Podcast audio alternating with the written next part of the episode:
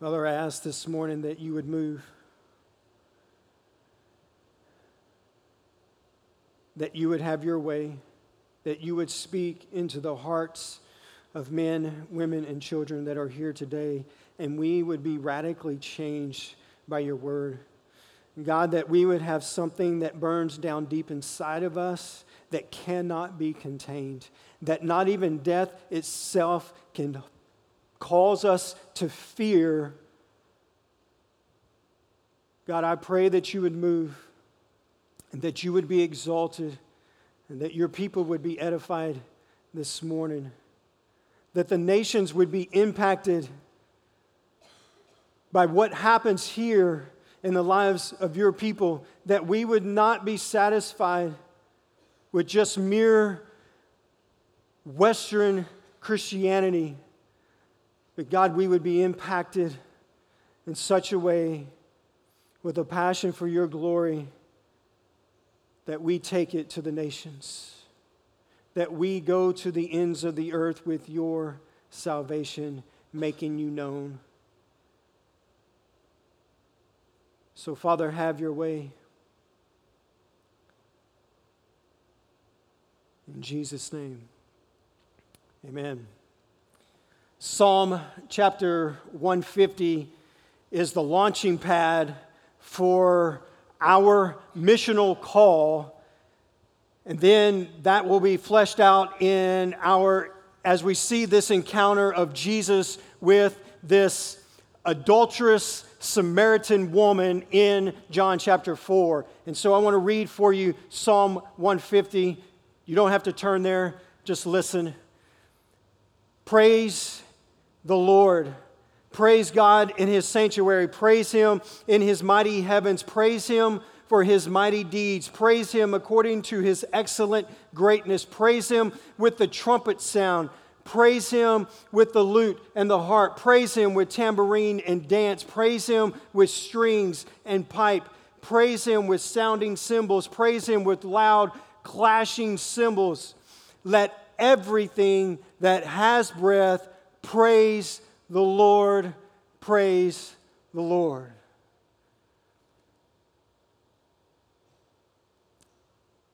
Amen. Let everything that has breath praise the Lord. David Platt in the 2011 Pastors Conference of Desiring God said this There are an estimated 17,000 people groups on the planet, and God deserves praise from every single one of them. Yet thousands of these people groups have yet to be reached with the gospel. Hundreds of millions of men and women who have rebelled against the sovereign glory of God have never heard about the saving grace of God. And so, church, I ask us today what are you going to do about it? Don't blank stare back at me. What are you and I going to do with the millions of men and women who have never heard of the gospel of the glory of God in the face of Jesus Christ? What are we going to do about that?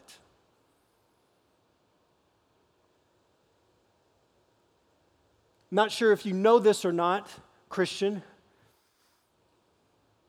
but that's your call.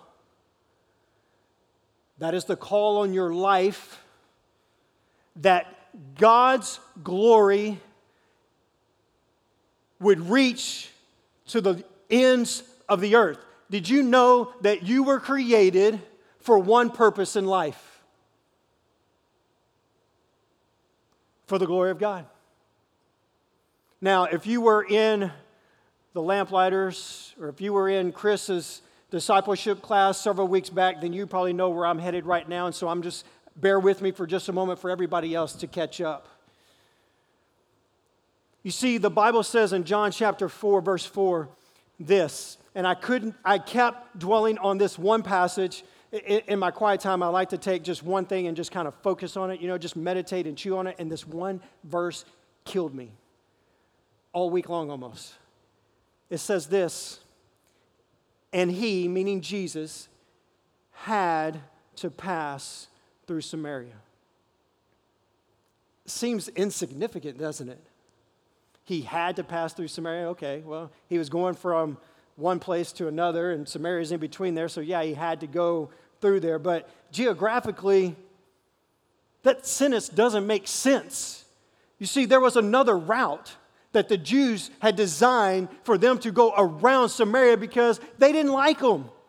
So Jesus, technically speaking, geographically speaking, did not have to go through Samaria. And so I began to ponder well, why does the text say he had to go through Samaria if he didn't have to go through Samaria? Here's the reason why it's the reason that you were created, it's the reason that you're here today, and it is the reason for why you will breathe your very next breath when you leave this place today. Isaiah chapter 48, verses 9 through 11 says this For my name's sake, I defer my anger. For the sake of my praise, I restrain it for you, that I may not be cut off. Behold, I have refined you, but not as silver. I have tried you in the furnace of affliction. For my own sake, for my own sake, I do it. For how should my name be profaned? My glory I will not give to another. God created the universe, He created people for this great point that His glory would go forth. Adam and Eve in the garden. Isaiah 43, 6 and 7 says, Bring my sons from afar and my daughters from the ends of the earth, everyone who is called by my name, whom I created for my glory. There are no accidents created for his glory. The idea of Genesis 1 28 and God telling his creation, Adam and Eve, to procreate, to multiply, to fill the earth was that they would go out and that the whole earth would be surrounded with the Garden of Eden, and it and they and all of their children would gladly reflect back to God his beauty and his infinite worth. He repeats that very same phrase in Genesis chapter 9, verse 1 be fruitful, multiply, and fill the earth because he started all over again. Now, a whole, a whole new group of people take and spread out my glory over the face of the earth. I don't have time to go over every text because it's from the beginning of the Bible to the end.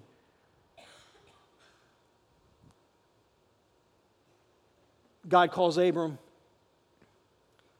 which Israel arises out of Abram. They are called to be a light to the nations. Isaiah 49 3, you are my servant Israel, in whom I will be glorified. I love that. It's not maybe, it's not if. I will be glorified through my servant. Jeremiah 13 11. I have made the whole house of Israel and the whole house of Judah cling to me, declares the Lord, that they might be for me a people, a name, a praise, and a glory. Isaiah 49 6, God says, Is it too light a thing that you should be my servant to raise up the tribes of Jacob and to bring back the preserved of Israel? I will make you as a light for the nations. Why? Why am I going to make you a light to the nations, Israel? So that my salvation may reach to the ends of the earth. God does everything that He does for His own glory. He saved you for His glory. If you're a Christian here this morning, you've been born again by the blood of Jesus Christ. You were saved not to sit in this church and be happy and get fat on the Word of God. You were saved so that God's glory, His salvation, would be made known throughout the world.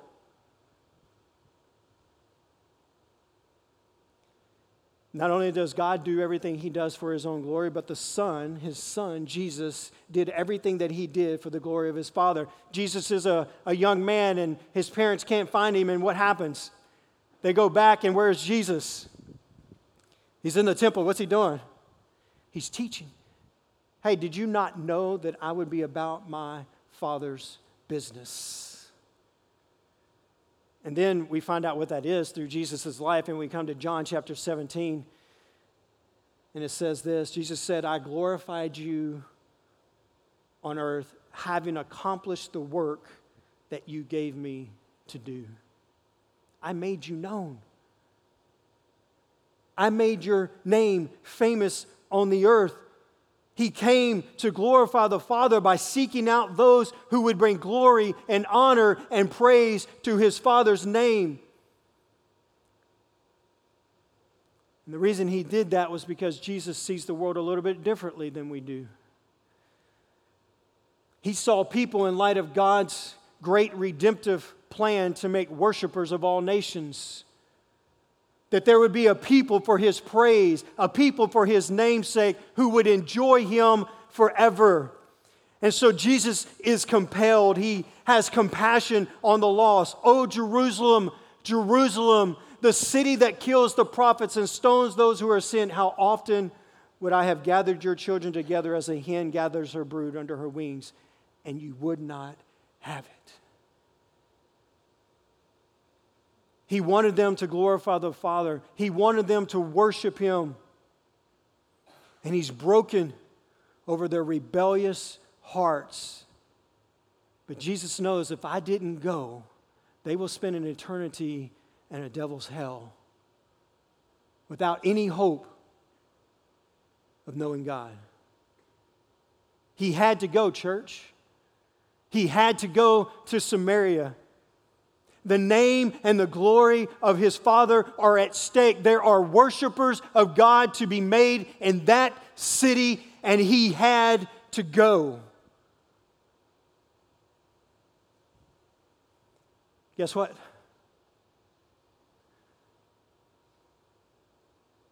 The glory of God should be the reason that you and I do everything that we do. Y'all had to see that coming, right? If God does everything that He does for His glory and the Son does everything for His glory, then everything that you and I do must be for the glory of the Father.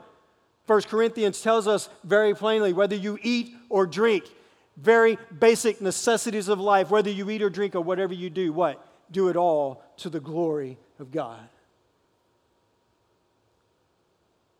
You have been saved to make much of God. Not much of this church, not much of America. You have been called, you have been redeemed, you have been sanctified, you are being sanctified, you are being made holy for the purpose of bringing glory to God so that you can be a light to the nations so they will worship Him. If you've been around me much, you know that I love the first question of the Westminster Catechism. The chief end of man is to glorify God by enjoying Him forever. So I ask you this morning what are you living for? Are you living for the moment? Carpe diem seize the day. I'm living for right now. Are you living for the next exciting adventure or vacation or the next purchase that you're going to make? What are you living your life day in and day out for? Are you living to make much of the American dream or much of God? I don't know where you are this morning, many of you. But my God will not share his glory with anyone else or anything else. He doesn't want part of you, he wants all of you. He wants every fiber to love the Lord our God with what? Just my foot? Just my right hand, my left hand? No, love the Lord our God with what? Every fabric of our being. Not just your head, not just your heart, your soul, everything. I want you to notice something about this woman. Immediately, she raises an issue with Jesus. We're going to be looking at verses 7 through 10. If you haven't figured out by now, I'm not going every word and every sentence, and we're going to jump around a little bit here, so bear with me. John chapter 4, verses 7 through 10. A woman from Samaria came to draw water. And Jesus said to her, Give me a drink, for his disciples had gone away into the city to buy food. And the Samaritan woman said to him, How is it that you, a Jew, ask for a drink from me, a woman of Samaria? For the Jews have no dealings with the Samaritans. That's John interacting with us there. Jesus answered her, If you knew the gift of God and who it is that is saying to you, Give me a drink, you would have asked him, and he would have given you living water.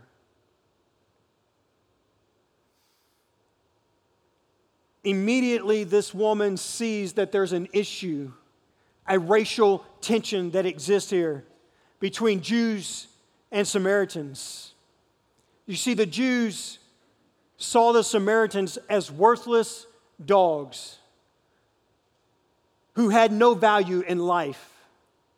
They were a mixed people. They were the result of Assyria coming in and then dumping out prisoners and they intermingling with the Jews. And so, through a Jew, they were worthless.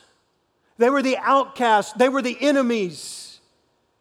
And this woman knows that. Not only that, but this wo- she is a woman and Jesus is engaging her in conversation. But not only is she a Samaritan woman, but she's a Samaritan woman who is also an adulteress. Jesus tells her, Go call your husband. She says, I have no husband. He goes, You have said rightly. You've had five, and the one that you're living with now is not even your husband. And yet Jesus stops and takes the time. And I don't know if you know this text very well, but it actually says that Jesus wearied, stops. I find that fascinating. I'll get back to that later. Nothing is going to stop Jesus from getting to Samaria to have a conversation with this woman that's an outcast from society because God wants worshipers of all nations. There is such hostility, but Jesus doesn't see it that way. He saw a person that was dead in their trespasses and sins, a person in need of salvation. You see, the Bible tells us in Romans chapter 3 that there is none righteous, no, not one. There is none who seek after God.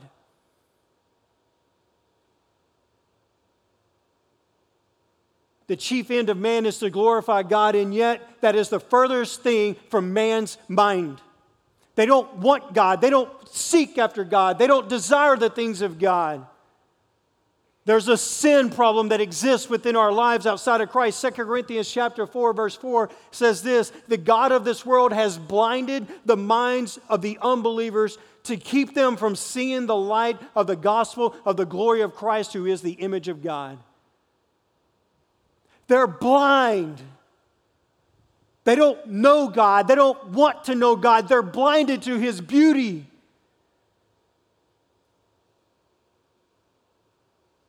And so Jesus has compassion on her because of her blindness. She is headed to hell and unable to do anything about it herself. And so Jesus does the only thing that he can do for her. He doesn't offer her a three step, five step, seven step way to get out of the situation she's in. He says, I have something I want to give you. Me. I am your only hope. Look at verse 10. If you knew the gift of God and who it is that is saying to you, Give me a drink, you would have asked him and he would have given you living water. God declares in Jeremiah chapter 21 or chapter 2, verse 13, My people have committed two sins. They have forsaken me, the spring of living water, and have dug out their own cisterns, broken cisterns that cannot hold water. That is, they have rejected God and His gift of grace, and they have substituted other things in for Him. And they have trusted in things that will never, ever satisfy them. People are trusting in their gods. We live in a, in a messed up world. Messed up world. We should not be surprised. They are blinded to the beauty of Christ. And they reject God and they elevate so many other things above Him that they worship, that they give themselves to. The living water speaks of God's grace that is mediated by the Holy Spirit into the hearts of the lost. So Jesus here whets her appetite with himself. The living water that will satisfy every desire of your heart. Jesus. You want to have meaning in life? You want to have significance in life? Jesus is the answer. He's the only answer to give you purpose in life. Notice verse 15. The woman says, Sir, give me this water. She doesn't understand what she's asking. Just tell you, give me the water so I don't want to have to come back to this well anymore. All right, so please give me this living water that you're talking about so I'll never be thirsty again. She doesn't know what she's asking for, but she's on her way. She's still talking. And so Jesus does what? In verse 16, he says, I'm going to confront the sin in your life. You say you want the living water? You say you want that water that fills and satisfies? Let's deal with the issue of sin in your life. You have a problem that keeps you from getting to God, and it's sin, and I'm the only one who can help you. Notice what happens with us here in verse 25 excuse me, 26. Jesus said to her, so she's asking, well, in, in, verse 25, the woman said, I know that the Messiah is coming who is called the Christ, and when he comes, he will tell us all things. In verse 26, Jesus said to her this I who speak to you am he. I'm the one. I'm the one that can redeem you from your sins. I'm the one that can cure whatever it is that ails your broken heart. I am the one who can remove your sins forever. I am the Messiah. And something happens inside this woman's heart. We don't know when it happens, but something happens. Somewhere in the midst of this conversation, the scales fall off her eyes that have blinded her for years to the beauty and the glory of Christ, and they fell off, and she sees Jesus as the only hope for salvation.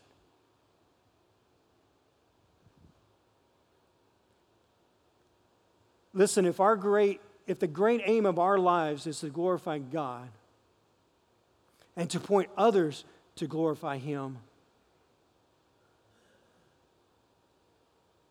then we have to give them the hope that can only be found in Jesus Christ. We have to tell them who Jesus is. We have to confront sin in the world. There is no other way. If you love people and you want to see God exalted and glorified, we have to confront sin and we have to get people to the point where they see Jesus as the only hope for their lives. And the only way you're going to engage people with the gospel is if you start seeing them the way Jesus saw them. I'm, I'm convinced that in the Church of America, we don't see people as lost. We don't see them as dead. We see them as maybe sick. We don't see people as dead and headed to hell. Because if we did, I think there'd be a little bit more urgency to our gospel call on people's lives. Preaching to myself here. I've been preaching to myself for weeks on this. Do we really believe the gospel? Do we really believe that Jesus is the only way to eternal life? Does our theology match what we do? I guess it'd be more appropriate for us to ask in this church. Bible saturated, does it meet the road when we leave here?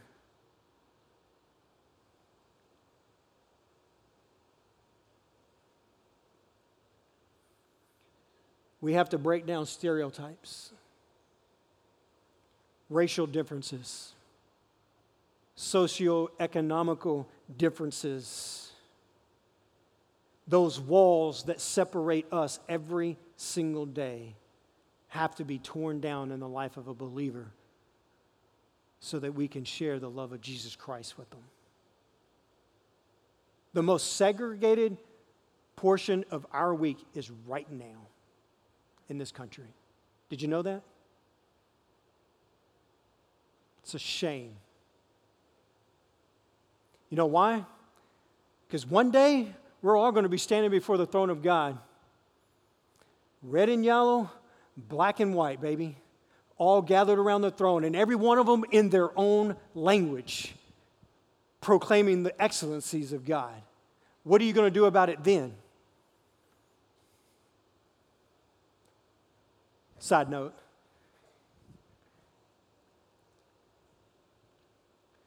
I'll never forget as a young pastor of an older gentleman who came to me and said, Hey, I'm thinking about leaving my church. Yeah? Why is that? He's like, Well, they've made this strategy where they're going to go reach out to this apartment complex that's down the road from our church. And those people, they don't, they don't understand those people in those apartment complexes. They don't have the money to support our building fund. And we need to be going after people that have money to support our building. I about hit the floor. I'll tell you what I want to do. I want to hit him with my Bible, of course. Are you telling me that we've gotten to a place where we're going to pick and choose who we think needs to hear the gospel? And Jesus is tired and wore out, and he goes to the land of the hostile enemy and says, Hey, God loves you. He wants you to be a child of his, and I'm the only way you'll get to know him.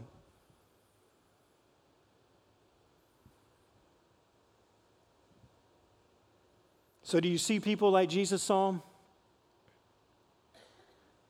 Or do we see barbarians? We see people as trash and unclean. Do we put on our national pride and say, those people hate me and they want to kill me, and so I hate them, and I want God to kill them all? Perhaps you know people that live immoral Maybe they're just people that are hard to love. Maybe they just have a bad mouth. And you just don't want to be associated with people like that.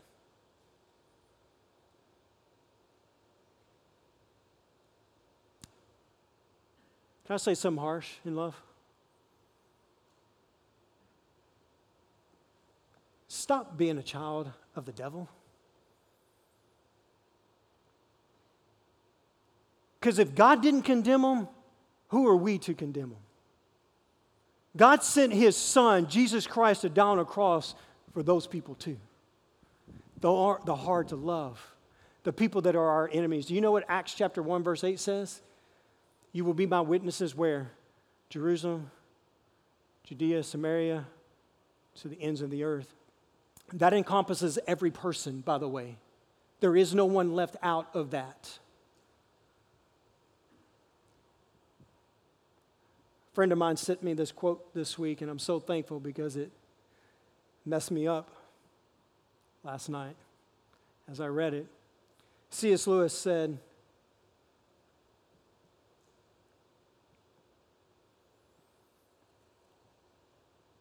There are no ordinary people. You have never talked to a mere mortal. It is immortals whom we joke with, we work with, we marry, we snub, and we exploit. They are either immortal horrors or everlasting splendors. And all day long, we are in some degree helping each other to one or the other of these.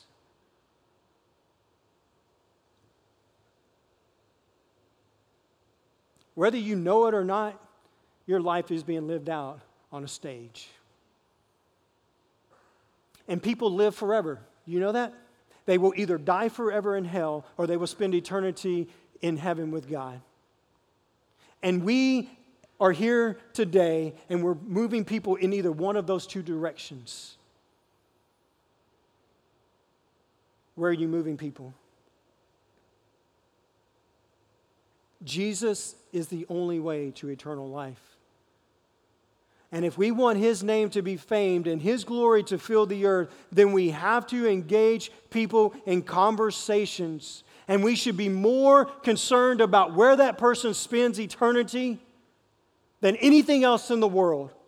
I don't care if they come to Lakeside. I care if they come to Jesus.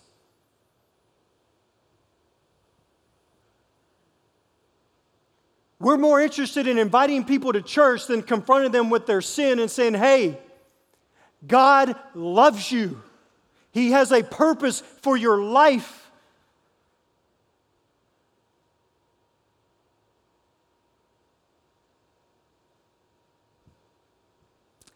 We should be about making disciples, not church members, people.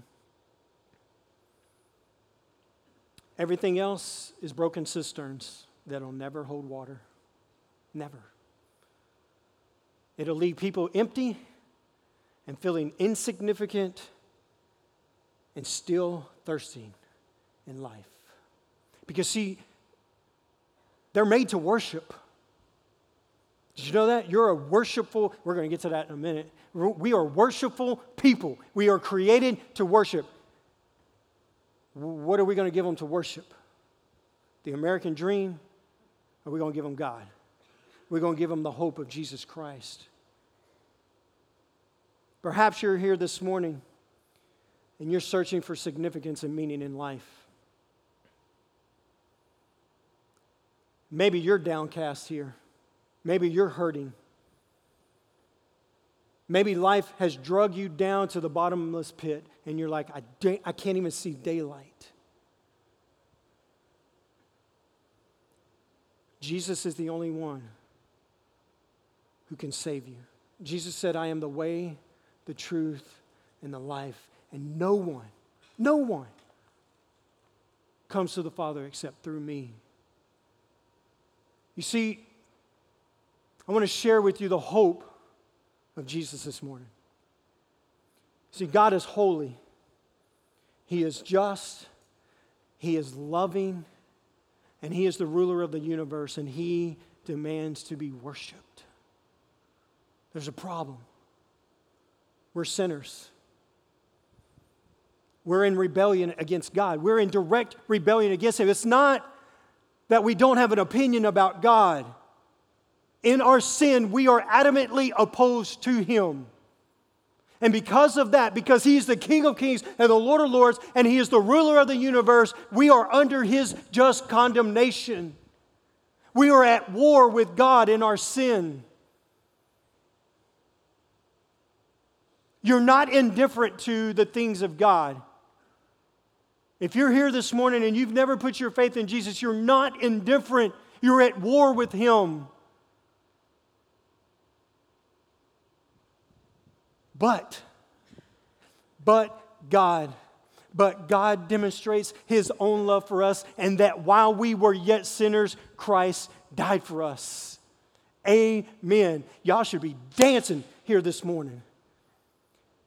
We have hope because of Jesus Christ. God demonstrated his love. Not that you were already good, because we're not, but that while we were sinners, Christ died for us. Nobody dies for bad people, it doesn't happen. But Jesus did it so that we could have a relationship with his Father. So I ask you this morning if you've never put your faith in Jesus, would you do that today? Would you make him Lord of your life? At the end of this service, there are going to be elders that are going to be up here. I'm going to be around. I want to talk to you. Because listen, there is no greater joy that you will have in life until you put your faith in Jesus. I don't care what you're doing in life. I don't care how rich you are. I don't care how many houses you have. I don't care what's going on in your life. You will never hear, never know the joy and the satisfaction of life until you have put your faith in Jesus. Did, you, did y'all know Christianity is a, a religion of joy? I, I, don't, I don't know that we know that. Because we, we're, I got to tell you all this. Last night I'm uh, staring out the window of my office into the living room, and uh, the TV was on, and and, and there's this commercial for a, a new TV show coming on. And it just blew me away. there's two people sitting in this foyer in a chair, and they're sitting there like this, just like they're mad at the world, right? And the name of the show is Joy. Joy. I, am like, really? That's what our churches look like when we talk about the glories of Christ. We're not smiling, we're not happy, we're not joyful, we're not exuberant about the things of God. That commercial, I just I want to record it. I wish you could see it if you haven't seen it. It's amazing.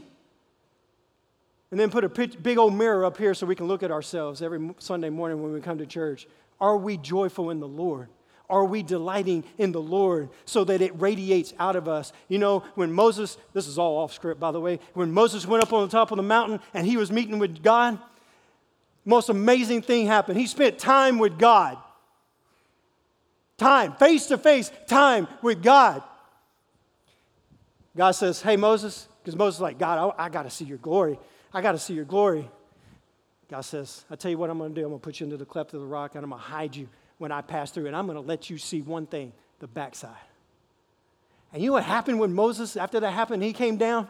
The people were like, Moses, would you put something over your face? You're shining too great.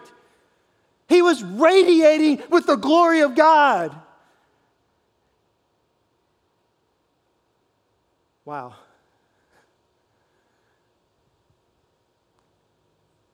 Do we long for that? Do we long to spend time with God so that we radiate out? That it just shines and people are like, man, what is wrong with you? You're messed up. I long for that to happen in my life.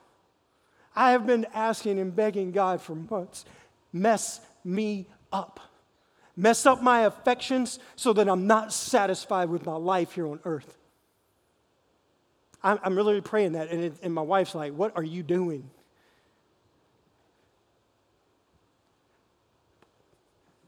Something's got to change. You know what the definition of insanity is? To keep doing the same thing over and over and over and over again and yet expecting different results. I have to tell my son that on the baseball field all the time. Would you please change something? Church, we got to change something. We got to do something different. If we're just going through the motions of the Christian life, people are dying and going to hell.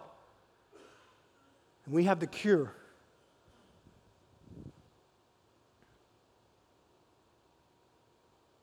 So if you're here this morning, you don't know Jesus, yeah, that's where I was headed with that. He loves you. He loves you. He loves you so much. And He's pleading with you this morning that you would put your faith in Jesus for salvation.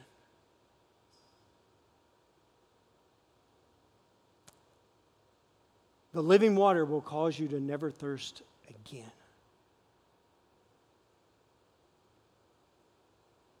The ways of this world are going to leave you thirsty and hungry and never satisfied, but Jesus won't. And when that happens, you put your faith in Jesus Christ, then you can become a well springing up in worship. But outside of Jesus, it'll never happen. The woman's not there yet as we catch up with her in verses 19 through 24. I know y'all are wondering, when am I ever going to get back to the text, right? Yeah, I've been preaching the text the whole time. 19 through 24, look at it.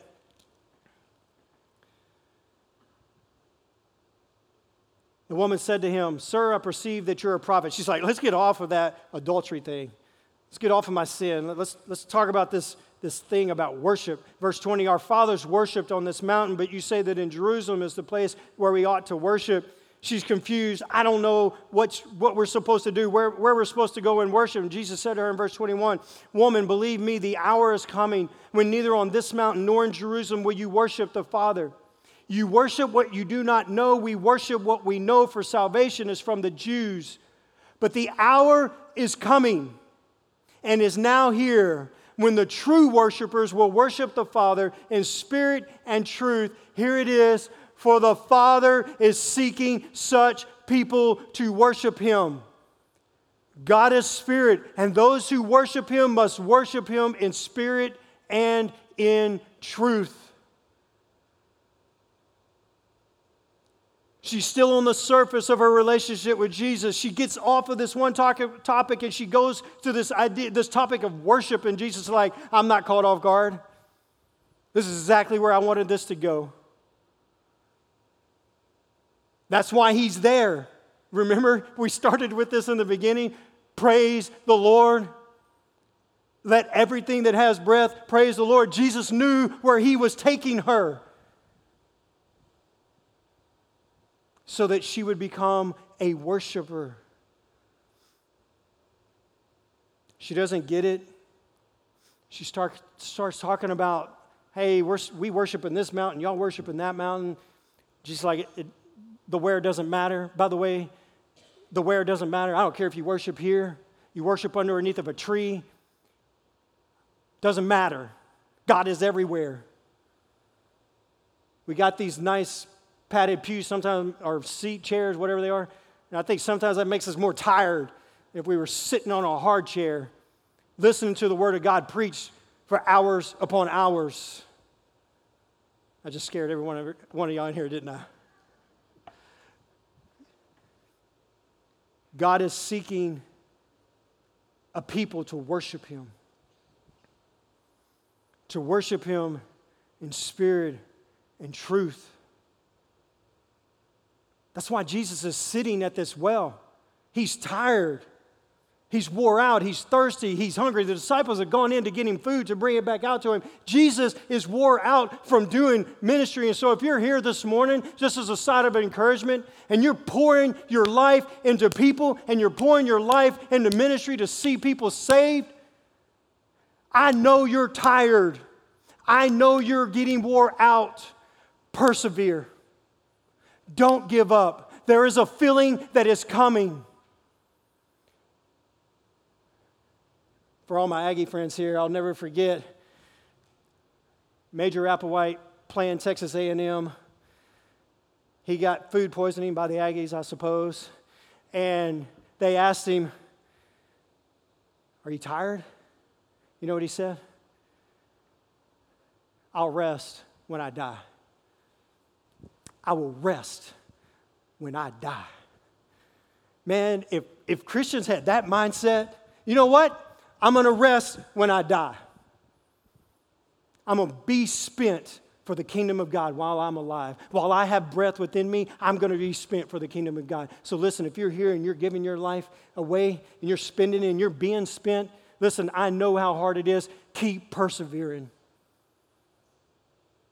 Keep persevering.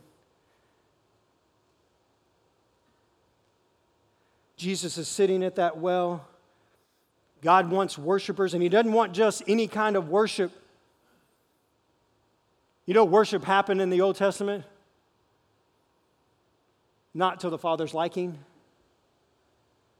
You see, there's a certain way in which He wants us to worship Him, and it is in spirit and truth. And so let's look at those real quickly. Spirit, and you see the Holy Spirit, when we give our lives to the Lord, the Holy Spirit comes in and He awakens our hearts to behold the beauty and the splendor of Christ. Jesus becomes for us the greatest treasure that is to be had through the work of the Holy Spirit. And so the, the, the Spirit here is the engagement of our hearts and our affections and our love and adoration toward God. John Piper has said that our spirit is the furnace that burns hot with desire for God's glory. I just love that imagery there. God wants our affections, He doesn't just want your service. Well, there's a novel thing. You know that Jesus said, If you love me, you will do what? You'll do what? Obey me. He didn't say, If you obey me, that means you love me. He said, If your affections are for me, if your love is for me, then you will obey me. Then it'll just become an outward springing forth from a, a, an adoration and a love and an affection for God. It won't be work. So we're to worship as the Spirit moves inside of our lives and causes our affections to raise up. And it's not just lip service, but we can't stop there because too many people have. There's all spirit and there's no truth behind it. And so God says, I want to be worshiped in spirit and in truth. That is the Word of God. Jesus. Another Piper says the Bible is the fuel of our worship. I love that. I love that. You cannot truly worship God unless you've spent time with Him. Did you know that? So when we gather on Sunday mornings, if you haven't spent time with God during the week, what are we doing here on Sunday? It's a question I ask myself. I'm asking you. Your spirit cannot truly be engaged without Scripture, or all you have is empty passion. Drink deep from God's word so that our soul is satisfied in God alone. Notice how the psalmist, if you read through the psalmist, eh, eh, the Psalms, it's just amazing how the psalmist um, just pours himself out, that he knows the ways of the Lord. And because he knows the ways of the Lord, there's this unashamed outburst of just deep, abiding love, just honest love and adoration and questioning of God because he knows the ways of God. He spent time with God. And it just overflows in worship. I've been to several Reformed churches in my day, and our worship many times is so dead with knowledge, and our affections are not involved. And we say we know the great truths of Scripture, but it doesn't move us. It doesn't cause something to be set ablaze in our hearts. Taste and see that the Lord is good. I can intellectually look at a peach and go, that's a good peach. It looks very delicious. I bet it's sweet and juicy. But until I put my mouth into that thing and my tongue, the, the, the bumps, whatever they're called on our tongue, taste buds, start lavishing up that juice of that peach, I don't really know. And so I can't sing the praise of that peach because I don't know. It's until we've dug deep down into the Word of God. Don't nibble. There is no prohibition in Scripture anywhere that says, hey, you can just have a little bit of the food of the Word of God. Just a little bit now. Don't get too much. Don't be a gluttonous when it, that's not what the Bible says. The Bible says, be a glutton when it comes to the Word of God. Don't be like a bird and peck at the ground a little bit here and there in your field, and you go on your way, and we wonder why we're so defeated as Christians in the world. Because we're not digging deep, we're not eating much, we're not being full and fat on the Word of God when we go out into the world. You should be so full of eating of God's Word during the week that when you show up here on Sunday, have you ever seen that emoji with the head that's like halfway popped off? Y'all know what I'm talking about? It's like exploded. It's like, oh man, you just messed me up. That's what it, worship should be like on Sunday morning when we come to church. My head just explodes. My heart just bursts at the seam because of God.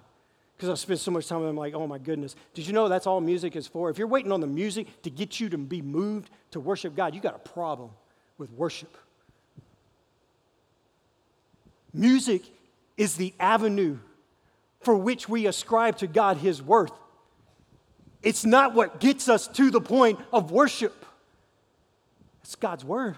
That's spending time with Him, being intimate with the Lord. It's just an overflow. Music is an overflow. That's why it's so beautiful. It's, it's from hearts that have just been singing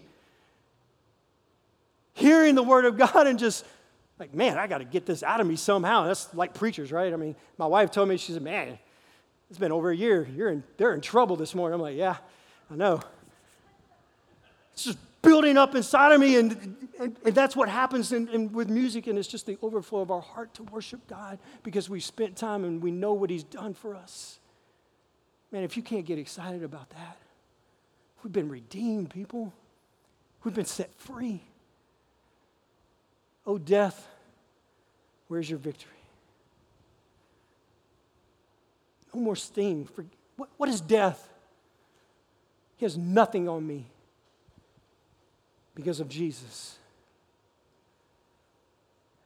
Not only should we overflow in worship in spirit and truth, and I'm coming somewhere close to an end, but a life that is overflowing in worship will also overflow and be moved to action. Man.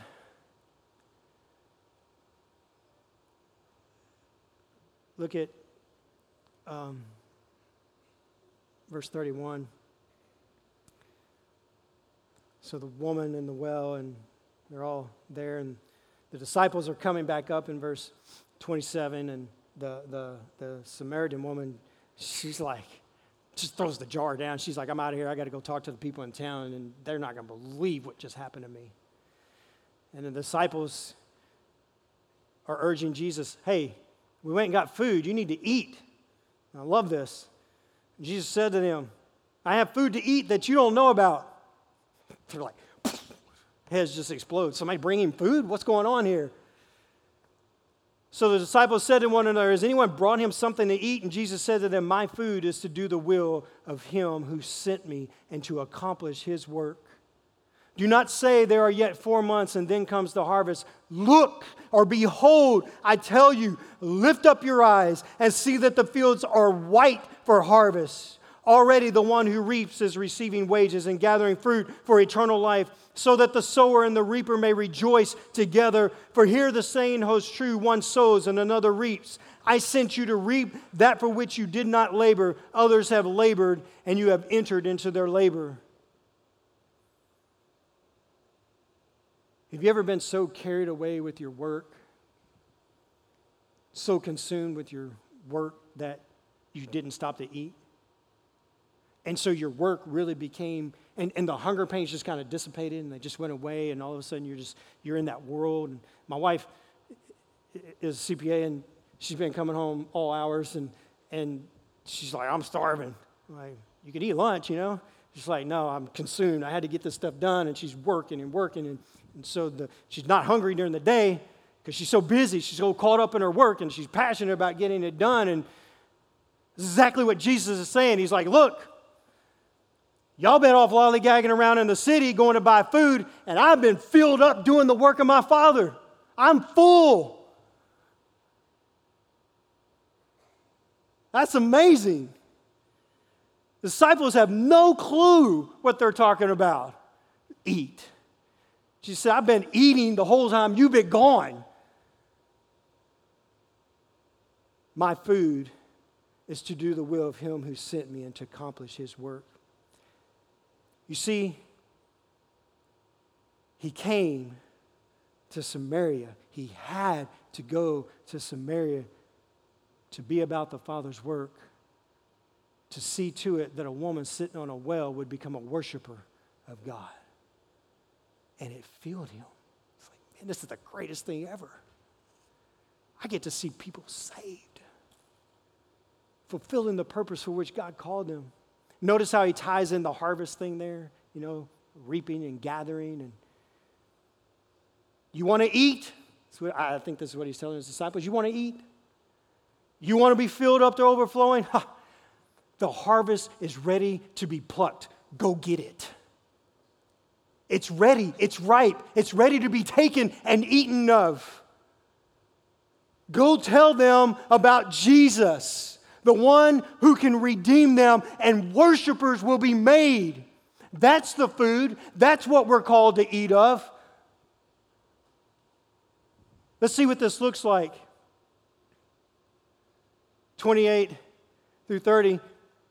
Oddly enough, he gives us an example of what that whole eating thing looks like. The woman goes, she just leaves her well, and in her haste, she goes back into the town. She's like, in verse 29, I could just see it. Hey! Come see a man who told me all that I ever did.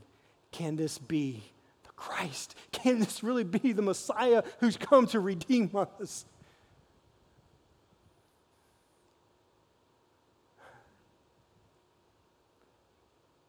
And guess what happens? Y'all know the rest of the story? They come out with her to meet Jesus.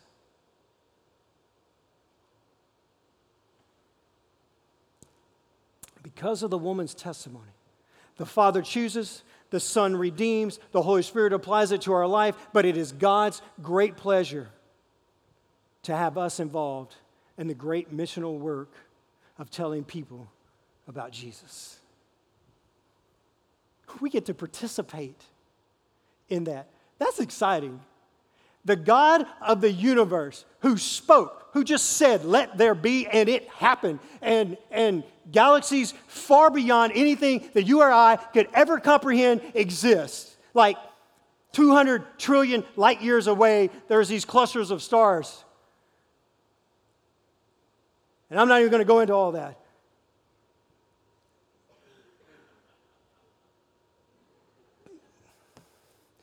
God has chose me, and He's chose you to be the agents who take the gospel to the lost, the hurting, the downtrodden. And we get to participate in that. And notice what happens in her missional work.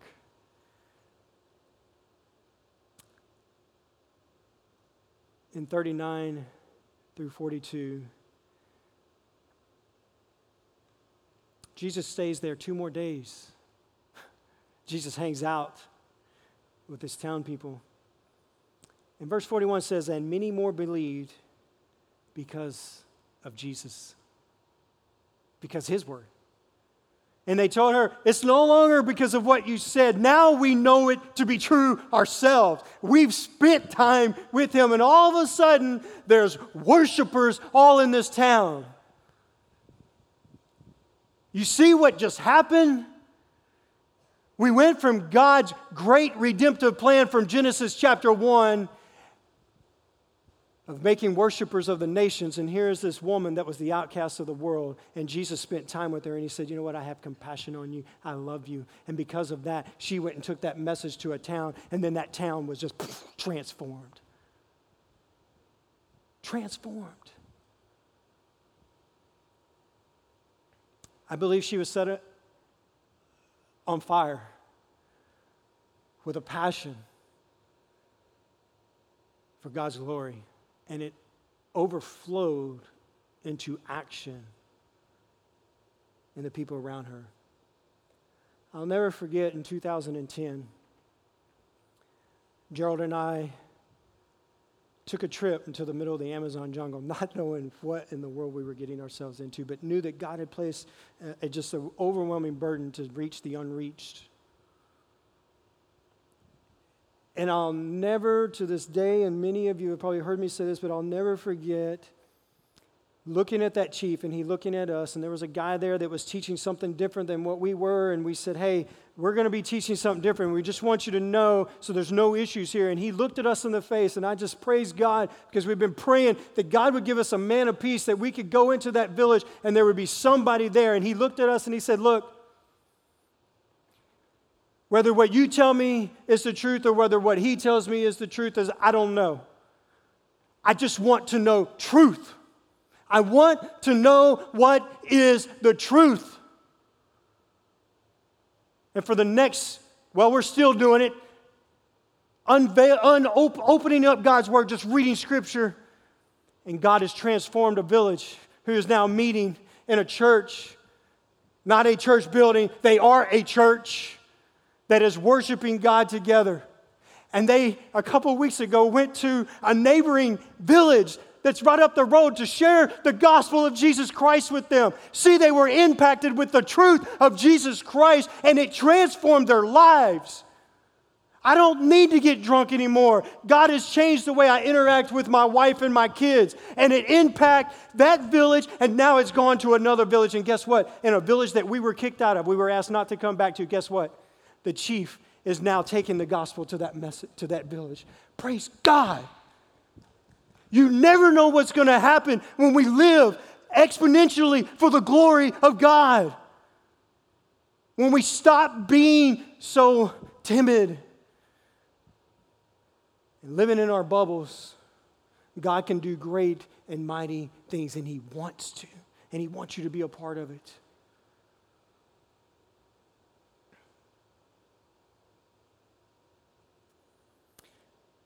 The story is about a woman who encountered a man who was the King of Kings and the Lord of Lords and the hope of salvation she will never be the same. And, never, and neither will the village that she lived in. I ask you this morning how has your encounter with Jesus changed the world in which you live?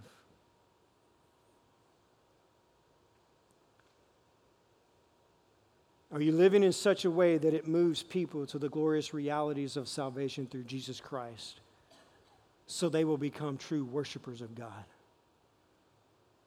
That's why you were created. Everybody in this room, look at me. Everybody in this room, you were created for that great purpose. From the youngest to the oldest. If you're here this morning you don't know Jesus Christ as your Lord and Savior, and I plead with you with every fabric of my being, every unction that I can give this morning, I plead with you. Today is the day of salvation repent, believe on the Lord Jesus Christ unto salvation, and you will be saved. You will be saved.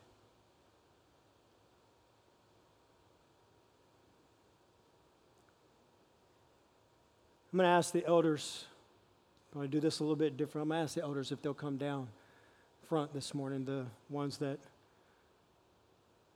are assigned for today. They're going to be here this morning. I know I'm different. God loves you. If you're hurting this morning, Jesus Christ is the answer to your despair. The only answer.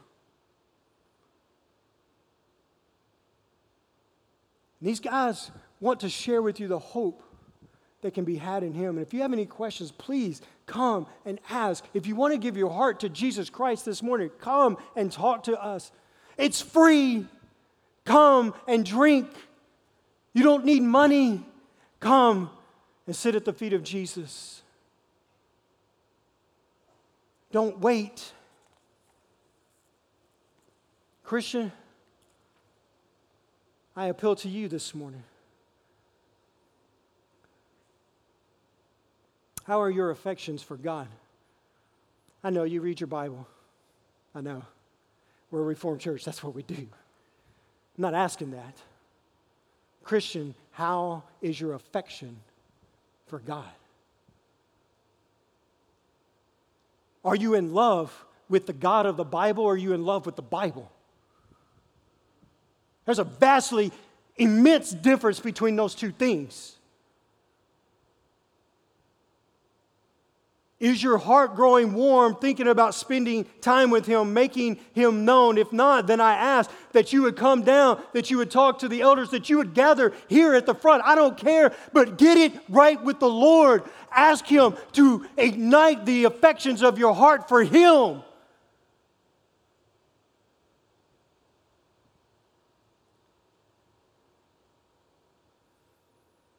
Do we want to see people saved? Are we praying to see people saved? Ask God to help you see people like He sees them, broken and headed to hell. Ask Him to give you a passion to tell others about the love of Jesus Christ. I'm going to say this in closing. I pray that if you're a believer here this morning, that this message messes you up. And I can say that in the vernacular, in the common day, everyday language of our people. I hope this messes you up. I hope this encounter of this woman with Jesus messes us up for the rest of our lives. And I pray that there are people that are out here today that would say, you know what? I'm going to go. I want to go to the nations. I want to take the gospel to the unreached. There are over 6,000 unreached people groups right now that have not been contacted with the gospel of Jesus Christ. Unreached. Uncontacted people that need to hear about the love of Jesus Christ because if they don't, they're going to hell. You could be the one. You could be the one that God says, hey, I want you to take my gospel to this place. And it may be hard and it may be difficult. But God will go with you, and He will go before you. Let everything that has breath praise the Lord. Is that your war cry? Is that the trumpet call of your life? Let everything that has breath praise the Lord. The harvest is ready go ignite a passion for the glory of God in all peoples, no matter what their religious affection, no matter what their ethnicity or their political position. Even if they hate you and want to kill you, go to them and share the love of Jesus Christ. Because that's what God has called us to do. Let's pray. Father, I pray that people have heard you. I pray, I pray that they've heard your plea to call sinners to repentance, to call Christians to reignite the flame of their heart. God, I pray that you would move, that this would not fall on deaf ears, that your word would penetrate deep into our hearts, and we would repent of our complacency we would cast our affections upon you and go to the ends of the earth for your glory. I pray these things in Jesus' name. Amen.